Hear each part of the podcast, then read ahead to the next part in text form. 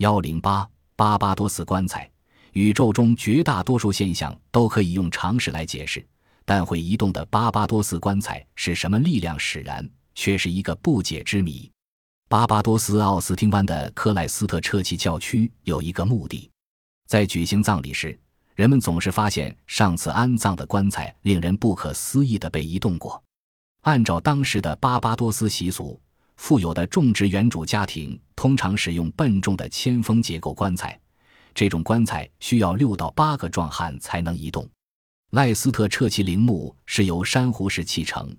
并由一块沉重的蓝色德文郡大理石板封口，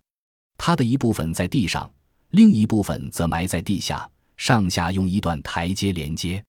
陵墓长四米，宽两米。并带有一个拱形的墓顶，墓顶从里面看是拱形，从外面看却是水平的。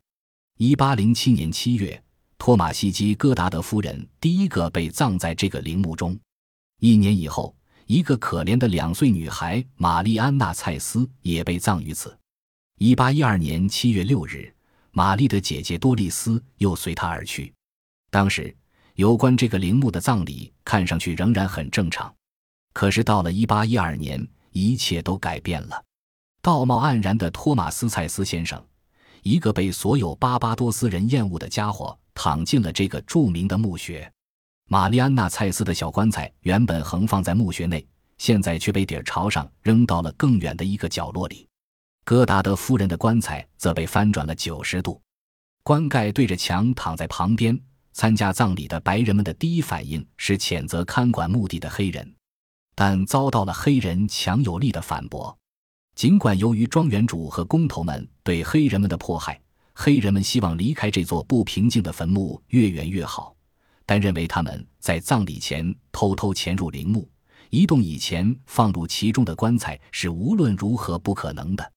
每具棺材都有重新放回了原处。托马斯的棺材也被虔诚地放在了其他先葬者棺材的旁边。过了大约四年以后。一八一六年九月二十五日，只有十一个月大的萨因尔阿莫斯又被抬进了这个陵墓。在小萨因尔死前五个月，曾经爆发了一起短暂的奴隶起义运动，这在十九世纪早期的巴巴多斯并不罕见，但随即被野蛮的种植园主们残酷地镇压了。陵墓中的几个棺材又一次被弄得乱七八糟。这次对亡灵的亵渎同样被不公正地安在了黑人头上。白人种植园主们相信这是黑人为那些在最近的奴隶起义中被杀死的伤害的奴隶们进行的复仇行动。然而，调查者们并不赞成这种解释，因为很明显，陵墓只有一个出口，而挡住出口的那块沉重的蓝色德文郡大理石板依然纹丝不动地放在原处，丝毫没有受到破坏的迹象。某种超自然的咒语所控制，都尽可能远离陵墓。那些庄园主、经理和路过来看热闹的水手们，则对此表现出浓厚的兴趣和好奇心。他们甚至带些病态的希望下次的葬礼能早点举行。一八一九年七月十七日，特马西亚·克拉克夫人去世，陵墓将为她再次打开。这次葬礼聚集了大批兴奋而好奇的看客。康拜莫尔勋爵，巴巴多斯地方长官，前半岛战争的骑兵司令，曾经是惠灵顿最勇敢、最可靠的军官之一。除了可怜的戈达德夫人的棺材，在上一次已成为一堆木条，此次仍像三年前那样斜靠在墙边外，其余的棺材又一次被弄得乱七八糟。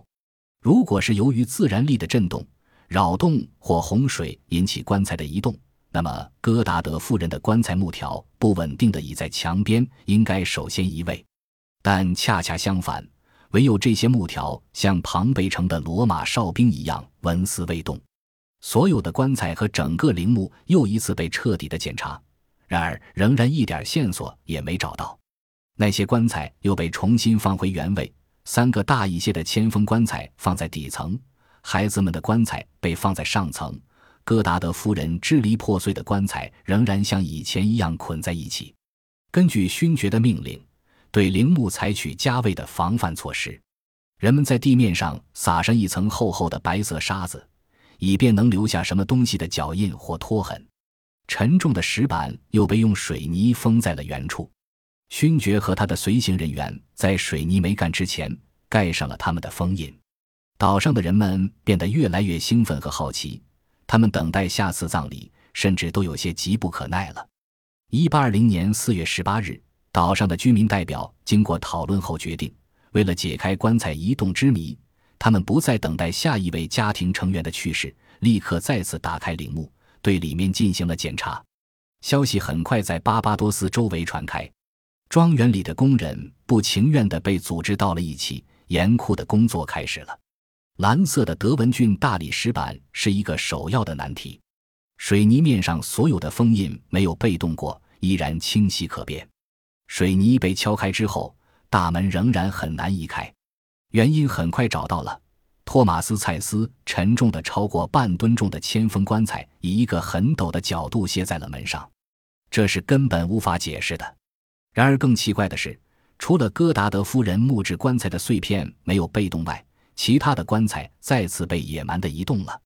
可是沙子没有丝毫被动过的迹象，上面没有入侵者的脚印、拖痕，也没有洪水的痕迹。陵墓的每个部分都像当初建造时一样坚固，没有松动的石头，也没有密道。勋爵和他那些尊贵的客人们完全迷惑了，看热闹的人也都不知所措。那个倔强的。从来天不怕地不怕的退伍老骑兵认为一切应该到此为止了，他命令将所有的灵柩厚葬在其他地方。蔡司陵墓被腾空了，直到今天，它仍然是一座空墓。多少年来，人们为了解释巴巴多斯棺材之谜，提出了许许多多种理论，其中最好的也不完全充分，而最差的就更是南辕北辙了。无论什么时候，也无论什么地方，只要出现一些具有挑战性又无法解释的现象，就会有那么一些人声称根本不可能发生那种事。典型的例子就是那些无神论者和不可知论者对基督的历史存在急切的予以否认，更不用说他的诸多奇迹和复活了。他们的论辩显然是没有价值的，他们总是喜欢把那些令他们困惑。不舒服的难解之谜说成是根本不存在的东西，仿佛这样可以使他们好过一些。只有那个传说中的，当然不是鸟类学的鸵鸟，才喜欢将头埋在沙子里，以逃避那些他不愿接受的事情。那些演说家、传教士、道德家与传说中的鸵鸟是何其相似啊！那种认为陵墓中的巴巴多斯棺材从未移动过的牵强理论，是完全建立在一个假设上。这个假设就是整个事件是一个险恶的，但却是不现实的、没有动机的共济会阴谋。康拜莫尔勋爵、托马斯·奥德森教区长、葬礼的主持者内森·卢卡斯、芬斯镇长、鲍彻尔·克拉克和其他诚实、受人尊敬、可信赖的在场者们和目击证人们，都被说成是共济会的成员。他们合谋策划了整个故事。目的是炮制一个关于死亡和复活的共济会神话故事。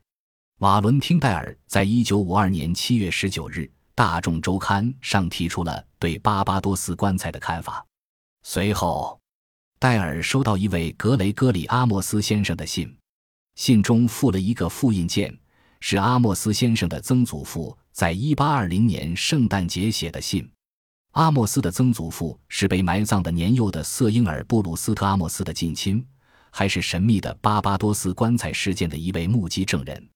这位证人相信，据说生长在洪都拉斯的山洞中的巨大的真菌是巴巴多斯棺材移动的罪魁祸首。这个证人在信中说，一个老庄员工曾告诉他，陵墓最初是为了安葬受人尊敬的约翰·埃利奥特先生而建造的。但是从陵墓中传出的沉闷的爆炸声，使人们不得不在1724年将约翰移葬他处。这比后来出现的蔡斯和阿莫斯现象要早很多。这种无法解释的沉闷爆炸声，真的是由于大量的马勃真菌突然瓦解造成的吗？二十世纪七十年代，当我们对在安哥拉东部发生的一些无法解释的现象做演讲时，顺便提到了巴巴多斯棺材和阿莫斯的信。听讲的人群中，一位农民带来了他在自己的谷仓中发现的一颗巨大的英国马勃真菌。我们及时的把它封在一个大塑料袋中，派二个小组日复一日的观察它。然而，在两个学期的课程结束时，仍没有一丝迹象表明这颗巨大的真菌会消失得无影无踪。如果真的是马勃真菌使进一吨重的棺材移动，那么当康拜莫尔勋爵和他的随从彻底的搜查整个陵墓，并检查铺在地上的沙子时，完全应该发现并认出马勃真菌的碎片。可是没人报告看到了碎片。真菌理论听起来虽然有点道理，但它还远不是结论。随后的探秘者把重点放在了戈达德夫人的木质棺材的奇怪表现上。当其他沉重的金属棺材移动时，它却是唯一的例外。人们猜测，当时生活不愉快的戈达德夫人是自杀而死。如果真的是这样，那么在那些超自然现象的档案中，倒是有许多伴随着自杀而出现的神秘的骚扰和不寻常现象发生的先例。然而，如果戈达德夫人不安宁的世俗的鬼魂和巴巴多斯棺材的移动在某种程度上有关系的话，那么由此将引发更多的问题。这个不愉快的鬼魂从哪里获得精神上和体力上的能量？尤其在这个神秘现象中需要的如此巨大的能量？为什么有许多人自杀？而像巴巴多斯棺材这类事件却极少发生呢？纯精神力量到底在多大程度上能影响如此沉重的物体？用戈达德夫人可怕鬼魂来解释巴巴多斯棺材现象，就像说水是由水龙头产生的一样。说那种超自然的能量来自戈达德夫人的鬼魂，显然是不充分的、不能令人满意的解释。